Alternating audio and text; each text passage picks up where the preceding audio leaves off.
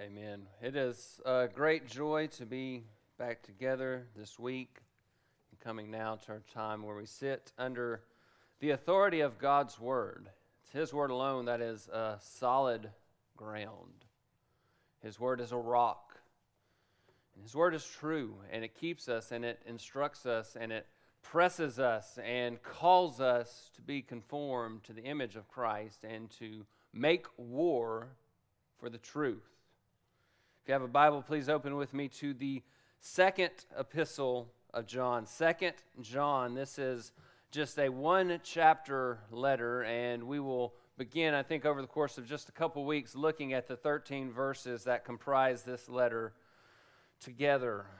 Really, um, for, or second and third John are closely linked to First John.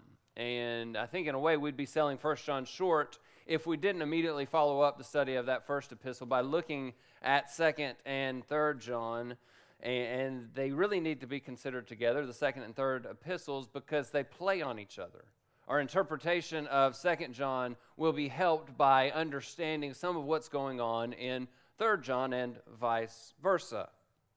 So we will look at these two over the course of the next few weeks. We'll have a couple weeks interspersed in there when we get up to and around the Easter holiday, we're going to spend a couple Sundays, Lord willing, in Isaiah 53. But for the next four weeks or so, outside of that, we'll be in 2nd and 3rd John. So, being a shorter epistle, I want to look at this under a single sermon heading. That will take, as I said, a couple weeks. So, 2nd John, I say chapter 1. Your Bible may not have the chapter number in there, but I like to use the chapter number. 2nd John, chapter 1 verses 1 through 13. And the title is Biblical Division and Hostility. And if you're familiar with this letter at all, that might be a bit of a, a jarring title because John doesn't mention hostility. He doesn't really even mention division.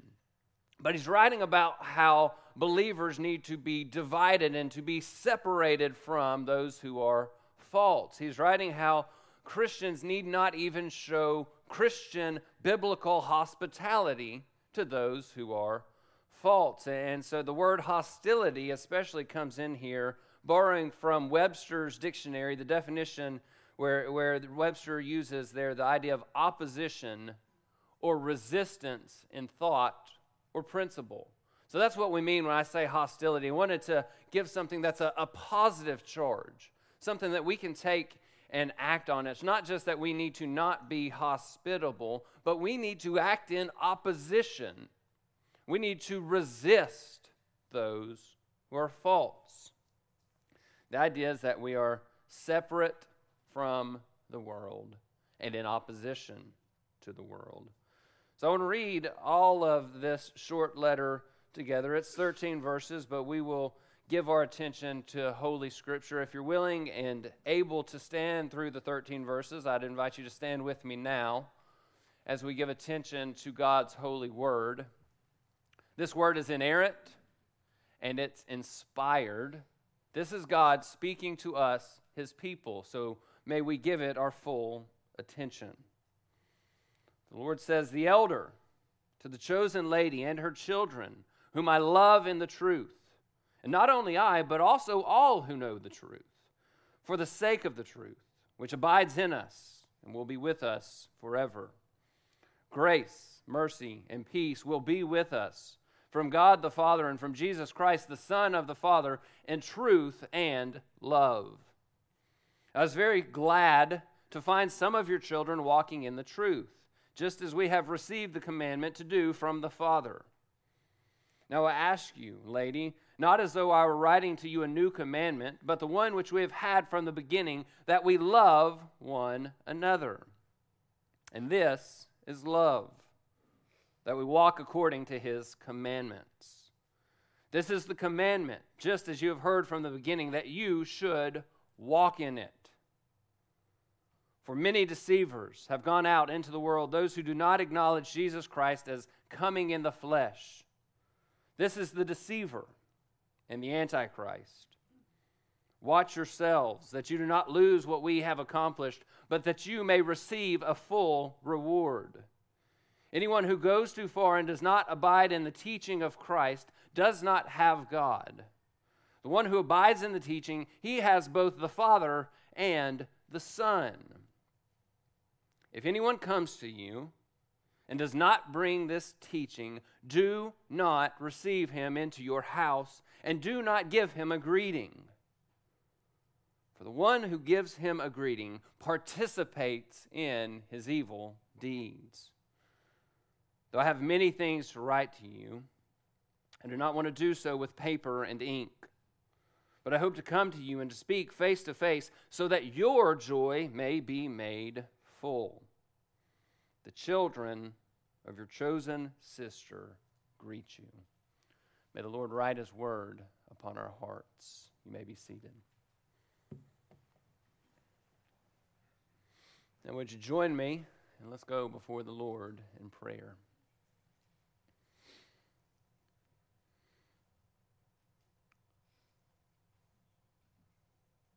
Our Father in heaven, holy and glorious is your name. May your glory be displayed in all the earth. May it be displayed and may it be made known to all people. May you receive, O God, the honor and glory and praise that is due your great and mighty name. Thank you, Lord, for your divine electing love. Thank you, Lord, that you have chosen sinners to call to yourself. Thank you that you have made a way to reconcile sinners to yourself through the blood of the cross of Christ. Thank you that the Son willingly, even joyfully, humbled himself, took on the form of a bondservant, was made in the likeness of men. Thank you that he became obedient to the point of death, even death on a cross. Lord, what a glorious salvation. Unmerited, undeserved, yet reserved, guarded, and kept by Christ for us to be fully revealed on the last day. Lord, may we look forward to that day when we see you face to face. May we strive, may we run toward that last day. May we expend ourselves from day to day as long as you give us breath, as long as you give us strength, may we strive and toil and labor to build your kingdom. Not our own, but your kingdom that will endure forever. Lord, I thank you for the gift of the Holy Spirit. For it's your Spirit who gives us strength to walk in light of the commands that you give us. It's your Spirit who helps us and makes us to understand the word that you have revealed through the prophets and the apostles that you have preserved throughout the ages. And I pray now that your Holy Spirit would move powerfully in and through your people today. Lord, each one of us here is under the authority of your word. Each one of us must submit to the truth. Each one of us then needs the help of your Holy Spirit to hear, to receive, and to apply your word.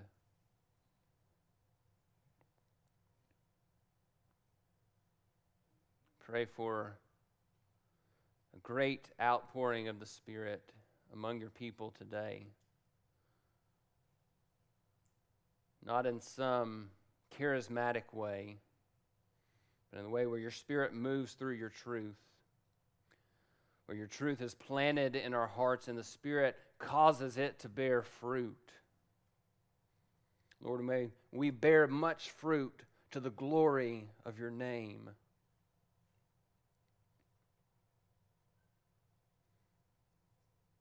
Lord, would you build us up individually, but especially corporately? It's a people for your possession, a people for your glory. Would you build us up to the point of maturity that we might be perfect and complete, lacking in no good thing, Lord? We know that that only happens in eternity. We also know that as long as we remain, that you are working and completing that work in us. Would you sanctify us in the truth?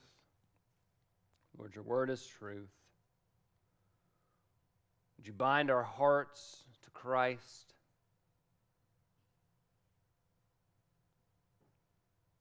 Would you transform our hearts, conforming us to the image of your beloved Son?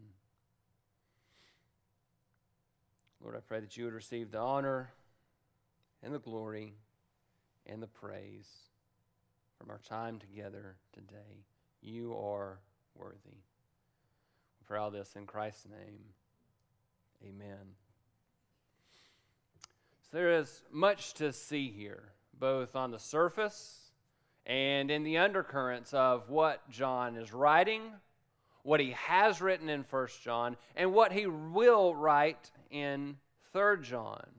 And in way of introduction, really the first point today is just an introduction to kind of set the scene of Second John. But in way of introduction, I want to begin by defining the audience of this letter. He says, The elder to the chosen lady and her children.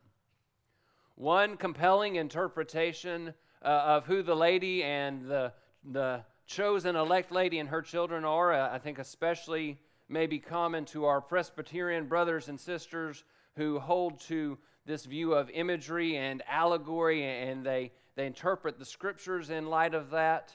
But, but one interpretation here is that the lady then is the church, and the children are the people who make up the church. You look at the end of the letter, verse 13, and compare that to 1 Peter 5, verse 13, you'll see a similarity. In, in, in 2 John, the children of your chosen sister greet you. 1 Peter 5, 13, she who is in Babylon, chosen together with you, sends you greetings, and so does my son Mark. Peter was talking about the church in Babylon, the exiled church. So, so there's a sense in which you could see and connect dots and say, okay, maybe John is writing to a church, and he's specifically speaking of the children being the people who make up the church, but I don't think that's the best interpretation. Uh, I think there are some practical and reasonable things that we can consider to see that John is actually writing to a lady and about her children. Firstly, this letter was written really in the same time frame as First John, somewhere around 80, 90 to 95, really in that exact same time of John's ministry. It was while he was in Ephesus, before he was exiled to the Isle of Patmos. And with that in mind, why would John, either immediately before or immediately after writing this longer letter of First John, why would he write a letter really with the same topics, but with, with much less um, depth, much less detail. Why would he write the longer letter and then follow that up with, with something much shorter and less expansive? If you recall, the themes really are the same. Talked about brotherly love, talked about holy living, standing in the truth, and resisting falsehood. Those themes are picked up again in 2 John, but with much less specificity. And so it doesn't make sense that he would write to the same or similar group and not go into the same level of detail. He could have. Under the inspiration of the Holy Spirit, it's certainly possible, but it doesn't necessarily make sense. A second clue that we can consider, and you'll see this more fully over the next few weeks when we get into 3rd John, is 2nd and 3rd John are very congruent. They're, they're almost concentric. And, 3rd John is clearly written to a single individual. Therefore, it would make sense that if these letters are very similar, the greetings and the conclusions are really almost identical, and even the body, even the main theme, is very similar. And so it makes sense, it would stand to reason that Second John, like Third John, is written to an individual. Third clue, I think, is that um, in, Second 2 John and in Third John, the tone of his writing is very similar. The, the tone and the themes running throughout both of those letters uh, appear to be very similar, that he's addressing the same type of audience. Ultimately, in 2nd and 3rd John, John addresses the idea of Christian hospitality. And, and those to whom we ought to show hospitality, and those to whom we should not show hospitality. And, and so it seems that maybe there was a struggle with this chosen elect lady. She is a saint. John makes that clear. But it appears that there was a struggle in that she wanted to rightly apply the truth. She wanted to rightly practice hospitality, and she didn't know how or where to draw the lines. However, Gaius, on the other hand, the recipient of 3rd John, John commends him. He drew the lines well. He, he was contrasted really against someone who did not love the truth, who loved himself and always wanted to be first. And so, just with all this congruence, it, it seems to make sense that Second John and Third John have the same type of audience. And as you think about this elect lady, and you think about Gaius who received Third John, one, one thing that's important for us to understand is that instruction in the Christian life, instruction within the church, is not one size fits all. So one of the challenges of preaching is that the way that we the way that we communicate the word uh, can often differ from one situation to the next. The way, especially privately, in counseling types of situations, in discipling relationships, the way that we use and apply the word can often be a little bit different. The truth always remains the same. It doesn't change how we interpret the, the text, but how we take the word and apply it to an individual can often change. Some people need to be pushed and prodded, they need a fire lit under them so they will go and run and strive. Some saints need to be encouraged. Some saints need gentle patience to build them up and press them, press them on because they have a tender conscience and they are struggling to know whether or not they are in the faith. We need to use wisdom and discernment to rightly apply and appropriately apply the word in every circumstance. And John does that perfectly in these two epistles, not because John was perfect, but because he was a holy man carried about by the Holy Spirit, and we can learn from how he writes. So, what's the purpose of this letter? It's intensely personal. It is very pastoral in its encouragement. He gives a very practical warning. John's desire and this remains true whether you want to believe that this was written to a church or to an individual.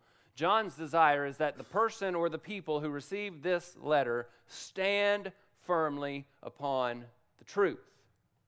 That is the great goal of his instruction. In days of difficulty, in days of confusion, when the church is attacked and maligned, when the truth is attacked and maligned, when false teachers, false prophets, false converts rise up, we must know the need to stand firm in the truth. But it goes further than just knowing that we have the need for it. We need to have the backbone to stand upon the truth. If you listen to the stories of people like the Marian martyrs, the early reformers, the, the people who even led up into the Reformation, men like William Tyndale and Jan Hus and John Rogers, these men who were on really the bleeding edge of persecution as we know it today. They knew that they had to stand firm. But not only did they know they had to stand firm, they did. The Spirit empowered them to have the backbone to stand firm upon the truth. And if you have time, I would encourage you to go find some good biographies of those brothers and listen to them and to be encouraged and to be pressed on by their lives. As John writes, as I read through this, I thought about the practice of our day when, when perhaps a, a popular teacher may, may struggle at times. And I say popular, I just mean well known. I don't necessarily mean that they are fully trustworthy, I just mean that they are indeed popular and well known. But sometimes they don't always say what we think accords with the scripture. Sometimes what you'll hear is that we need to chew up the meat and spit out the bones. I think the Apostle John would have no part of that argument because he says if you even give this person a greeting, you participate in their evil deeds. Not to, that is not to say that any teacher will ever be without fault or will not ever say anything that you kind of have to step back and, and wonder if it's true, and, and maybe they're not even entirely right about something. But we need to be careful about being too quick to just blindly take the good with the bad of somebody. There are so many false teachers in our day.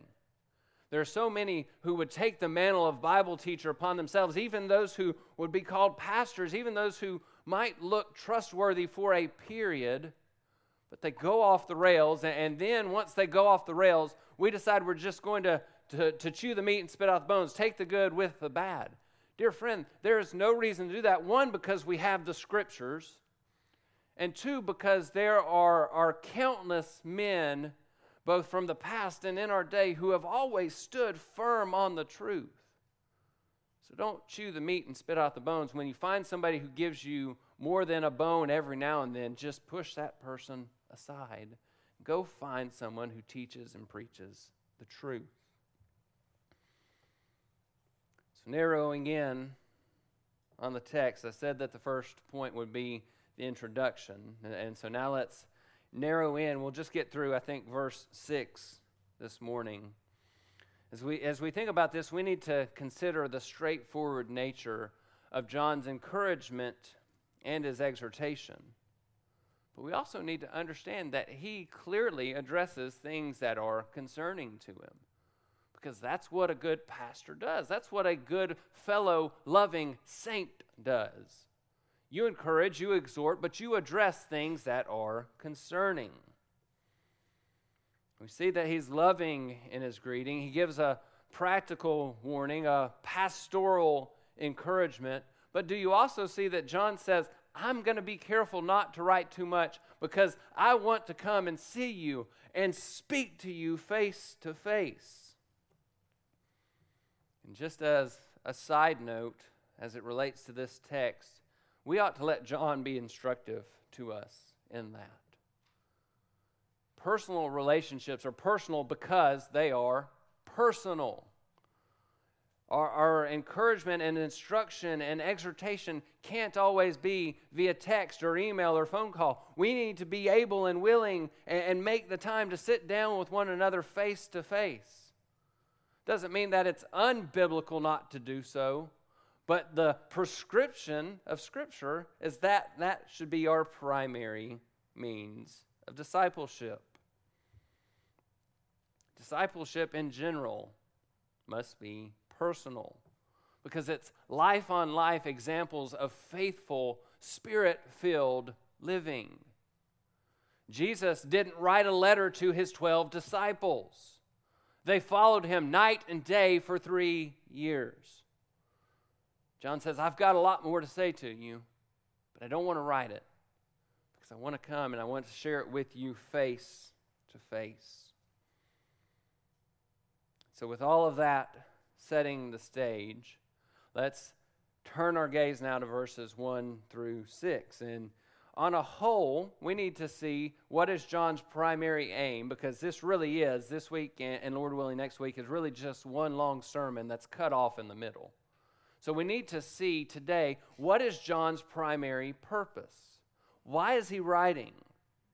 And I think we could narrow that down, we could draw that out to say that we must submit to the fact that Jesus divides by truth. He divides by truth, and we must guard against false Christians who seek to unite in truth and in, uh, or we need to guard against those who seek to unite around and in error. And we guard that with the truth. So Christ divides by truth. And we need to guard against false Christians who seek to unite around error. Verses 1 through 6 really set the stage for that. So we'll get into the meat of that statement next time. But, but we really set the stage with John's introduction to this lady. We're going to see a personal greeting, a pastoral encouragement, practical warning, a principled exhortation, and then John wraps up with a prompt conclusion. So, verses 1 through 3, a personal greeting. A personal greeting. The elder to the chosen lady and her children, whom I love in the truth. Not only I, but also all who know the truth. For the sake of the truth, which abides in us and will be with us forever, grace, mercy, and peace will be with us. From God the Father and from Jesus Christ, the Son of the Father, in truth and in love. So we've already defined the who that John is writing to. But John also identifies himself in this personal greeting. He says, the elder, the presbyteros, the shepherd, the caretaker, the pastor. He's writing as one who has shepherding authority, shepherding care over this woman and her children. And as we saw in 1 John, when John would identify his authority often as a fatherly love in 1 John, this was not some type of ego trip. This was John who was entrusted by Christ to care for these sheep, telling these sheep that he loves them, that he cares for them, that he wants to tend to them and feed them and protect them and guard them from the wolves. So John begins his personal greeting by reminding this woman of his love for her. The elder to the chosen lady and her children, whom I love in the truth, and not only I, but also all who know the truth. The first component that we have to note is that this is indeed wrapped up in a biblical love. You, you think about what Paul said in 1 Corinthians 13 that well known chapter about love, he began there by saying, If I speak with the tongues of men and of angels, but do not have love, I have become a noisy gong or a clanging cymbal.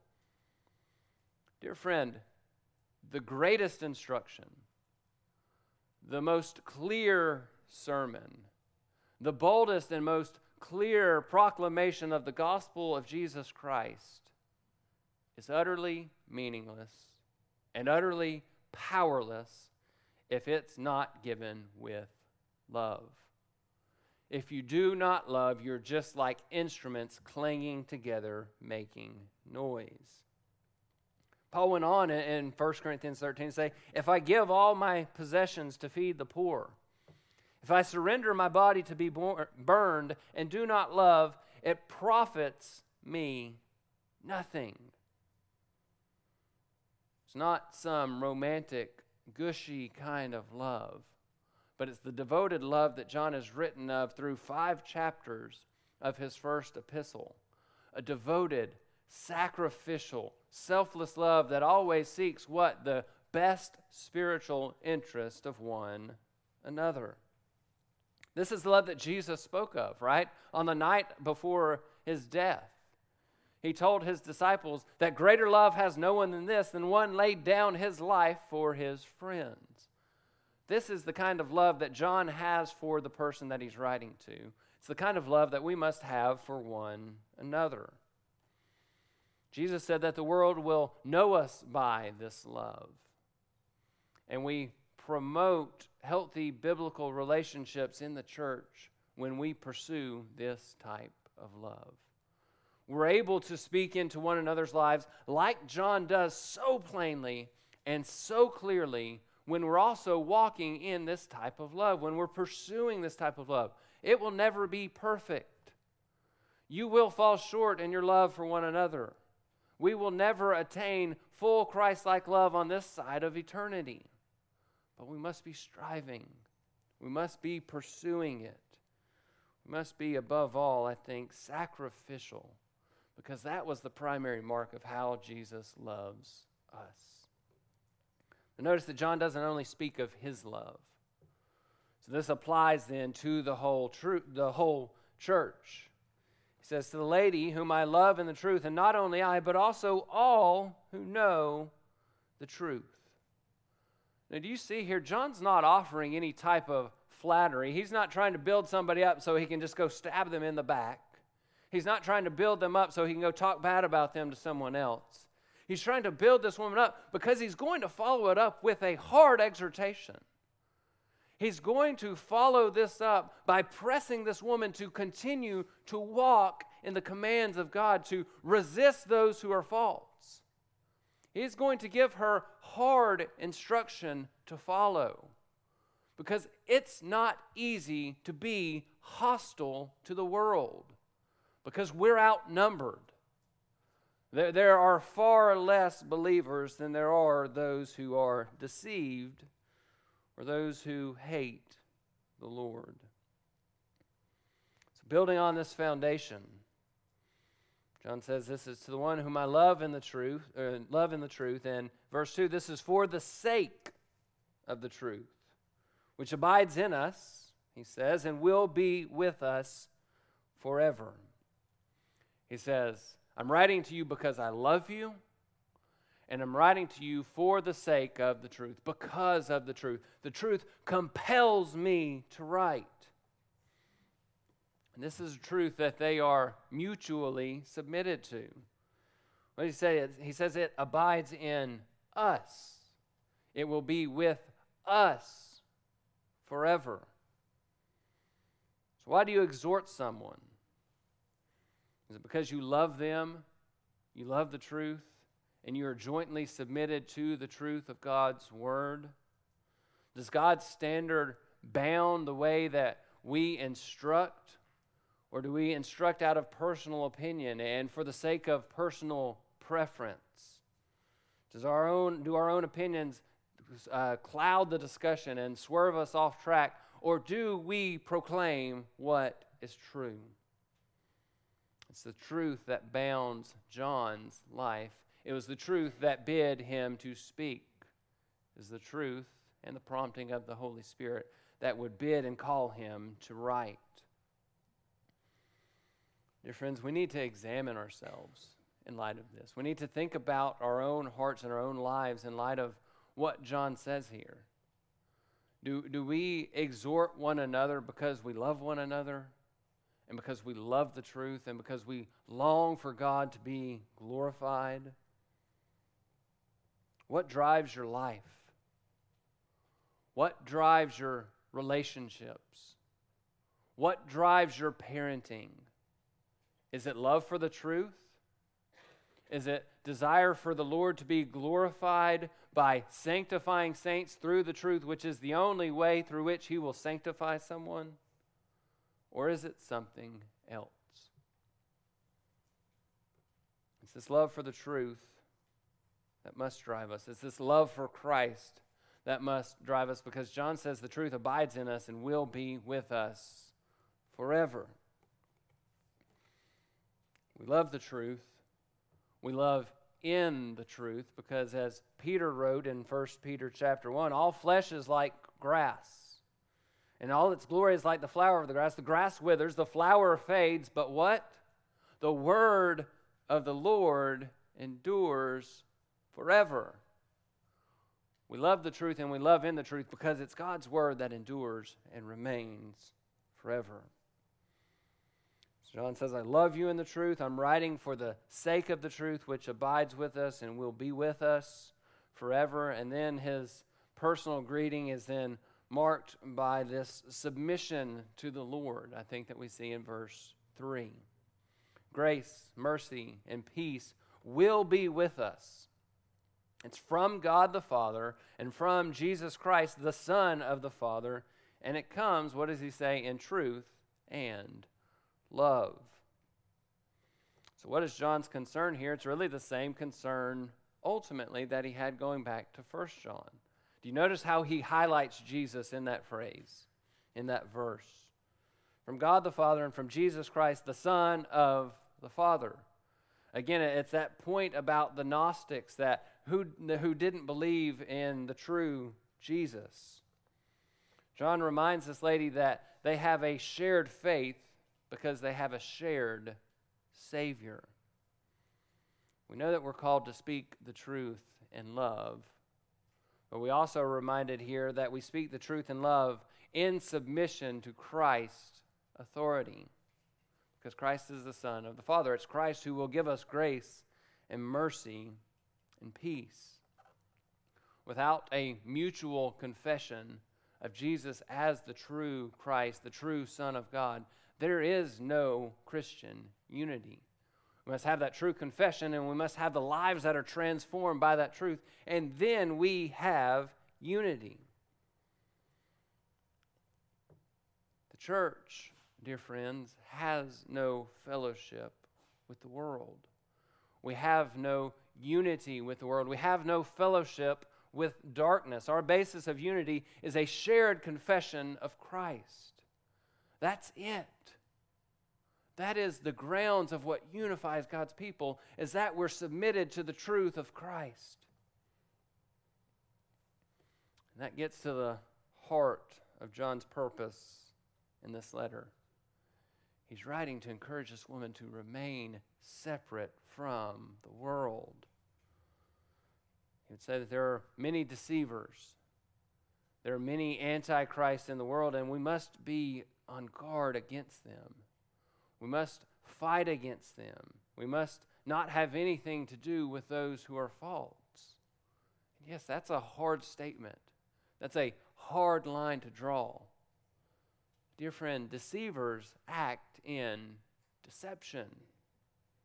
De- deceivers attempt to deceive. Deceivers' desire is to lead the faithful astray and into sin. And if that is their desire, we must take a hard stand. That doesn't mean we don't proclaim the truth when we have an opportunity.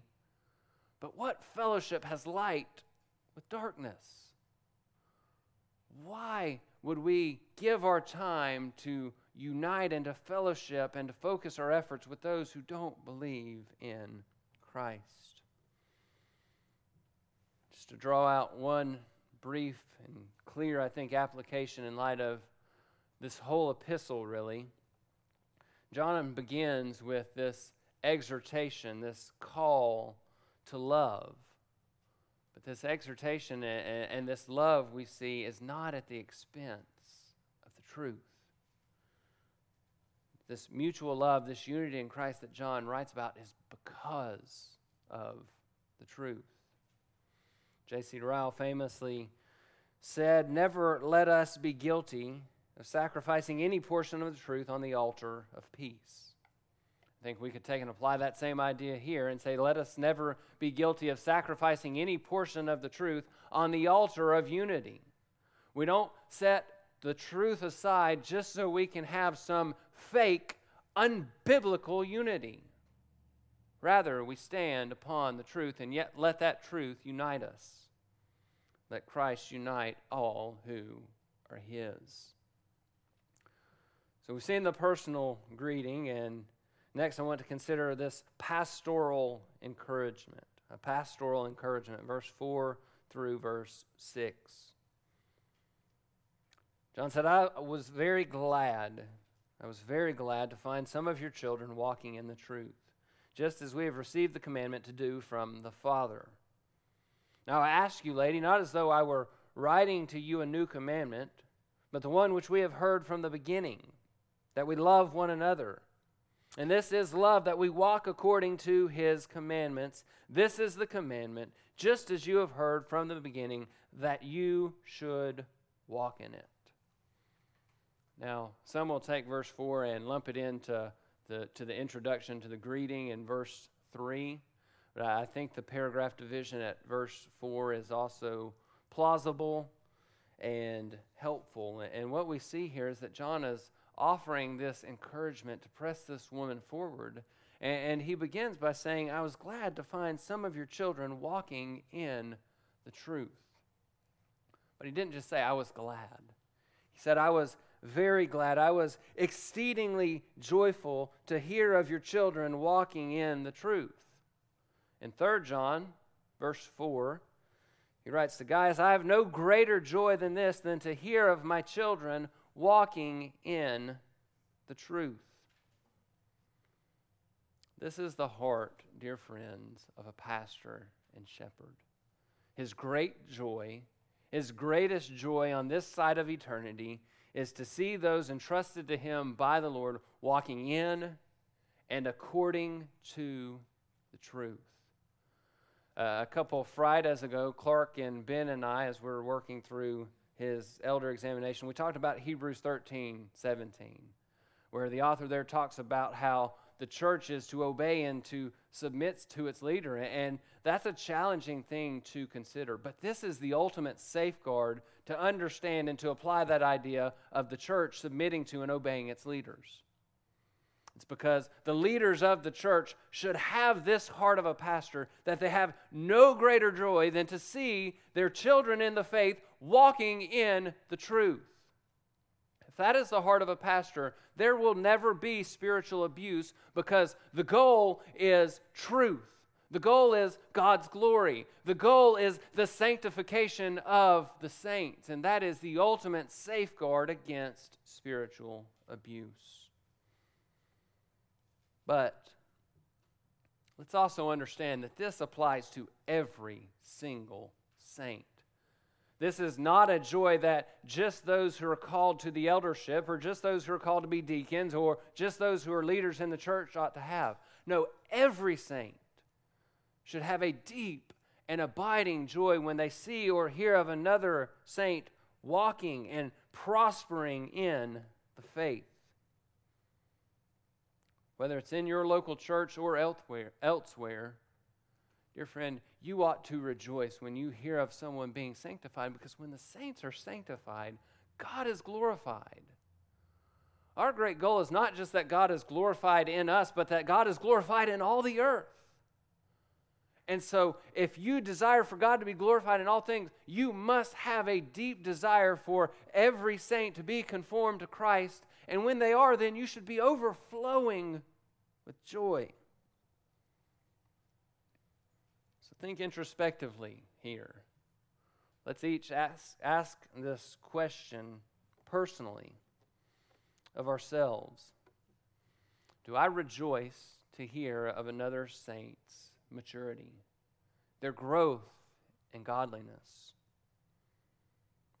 Sometimes is there that nagging jealousy, that nagging envy, that monster of pride lurking underneath the surface, where maybe you are joyful, but you're also kind of reserved because you're thinking, I want to be thought of well too.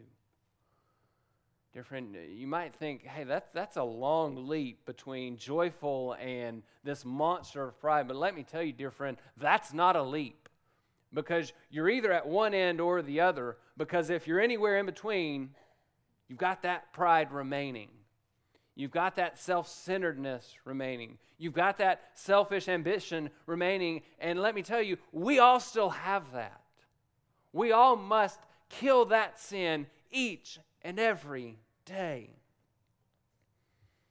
We need to know the flesh that we fight against. The flesh desires to be first and highest and be thought of as the best, and we must kill that sin. Dear friend, rejoice when you hear of a fellow saint growing in the faith. John MacArthur wrote, and I think probably preached about verse 4. He, he tied it into the greeting, but I think his statement is helpful either way.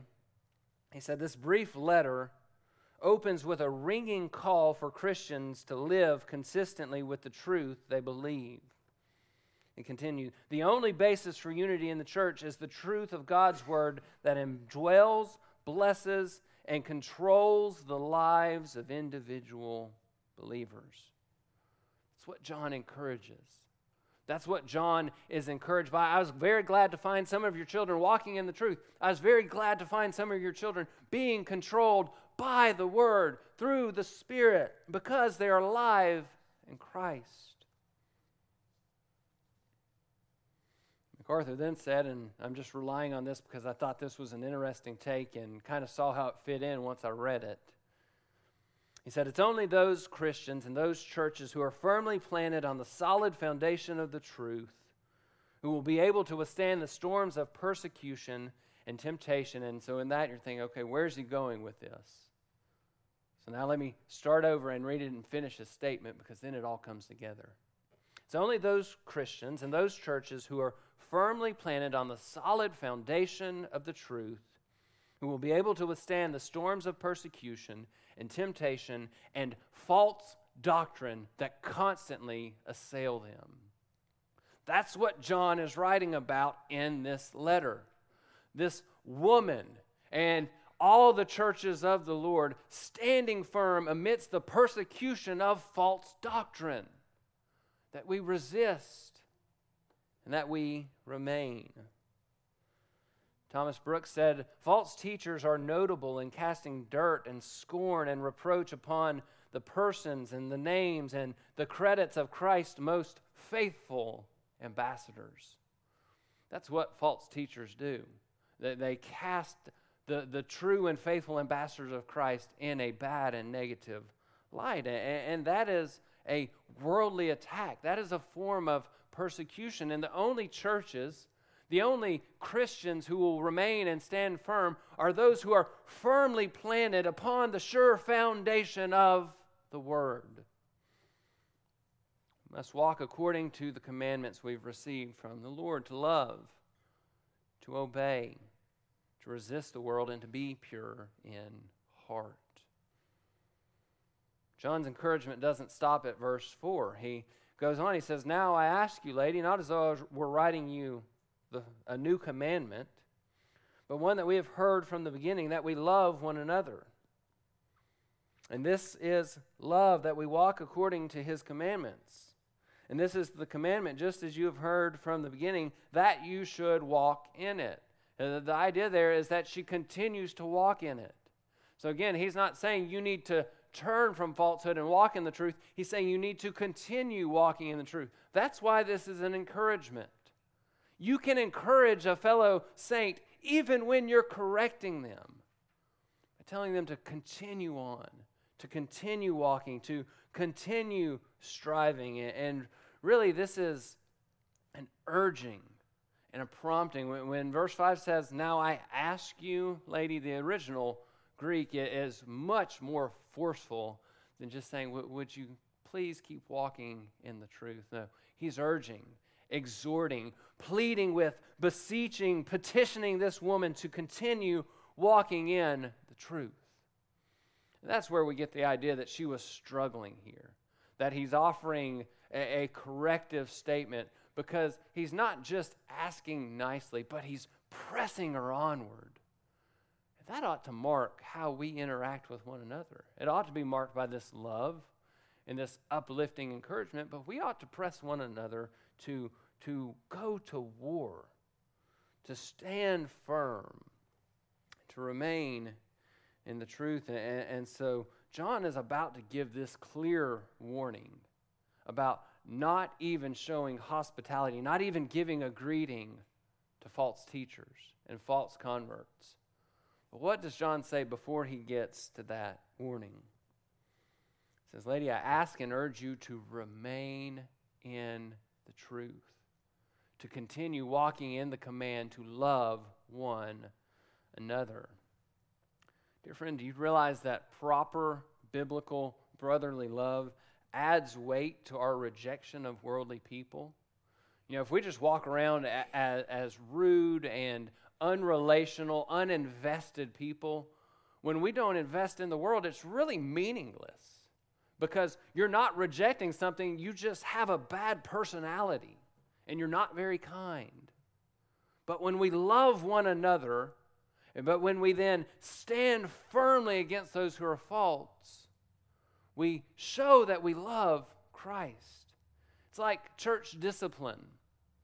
You can't practice church discipline if you don't practice a biblical church membership. And church membership is meaningless if you don't practice biblical church discipline. They go hand in hand. So it is with our love for one another and our resistance to the world. So John says that you need to walk in love. Last few minutes I have this morning just briefly hit on that because we've talked about it a lot throughout First John. But, dear friends, when these things come up in Scripture, we still need to give attention. We don't just need to brush by them because we think, hey, I got that in the first epistle.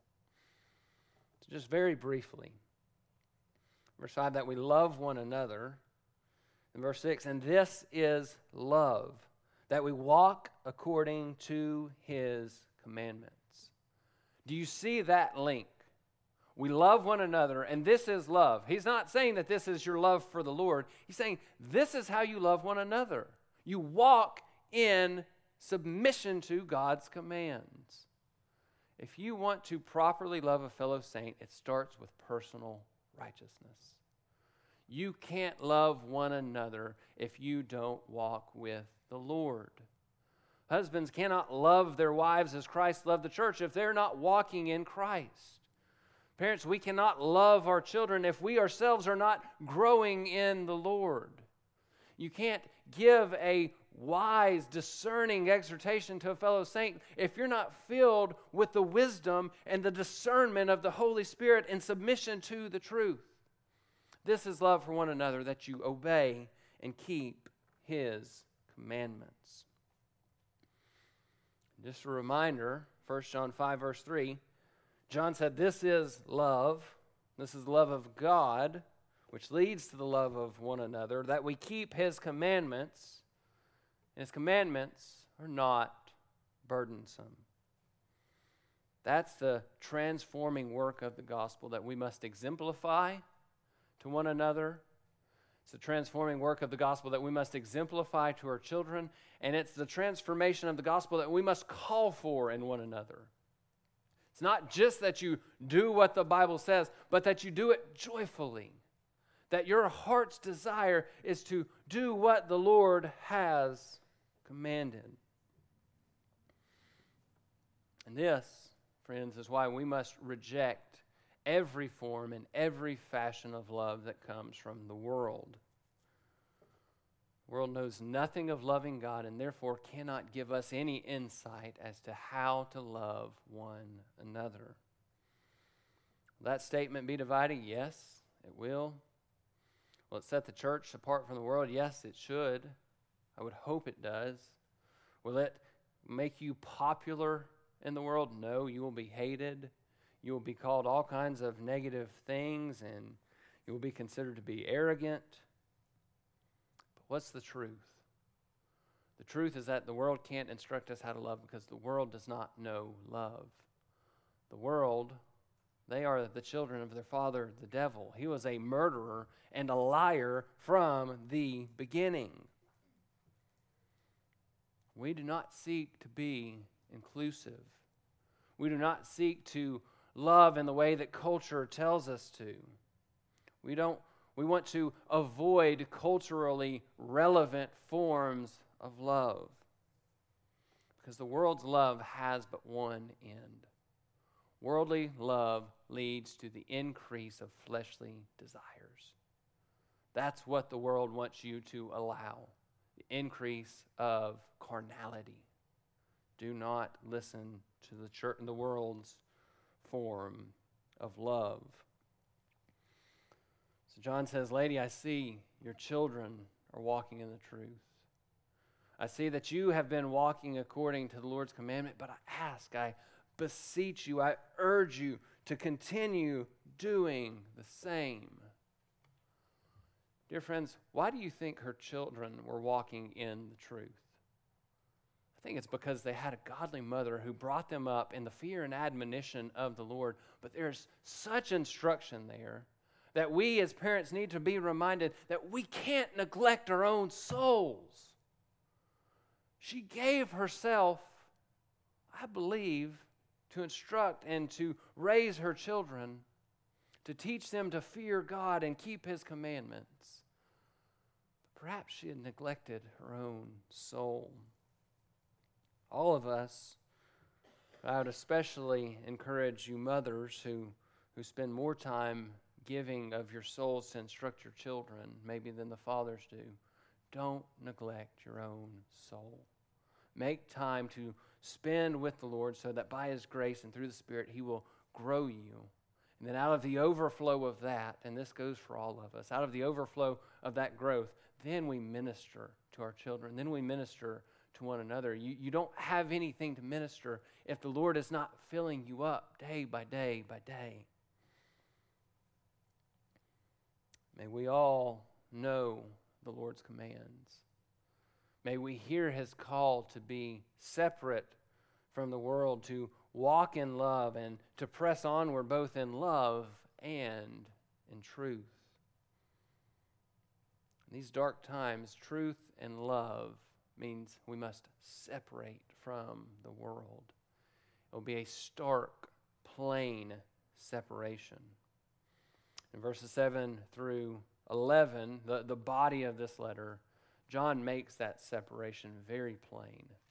So, Lord willing, next week we'll come back and see what, what he's building to as he gives as he's given this encouragement to the woman, and he'll come back to warn her and to exhort her and to press her on to, to be separate from the world, to practice a biblical division and hostility. So may the Lord write His word on our hearts so that we're conformed to Christ and glorify His name. Let's pray.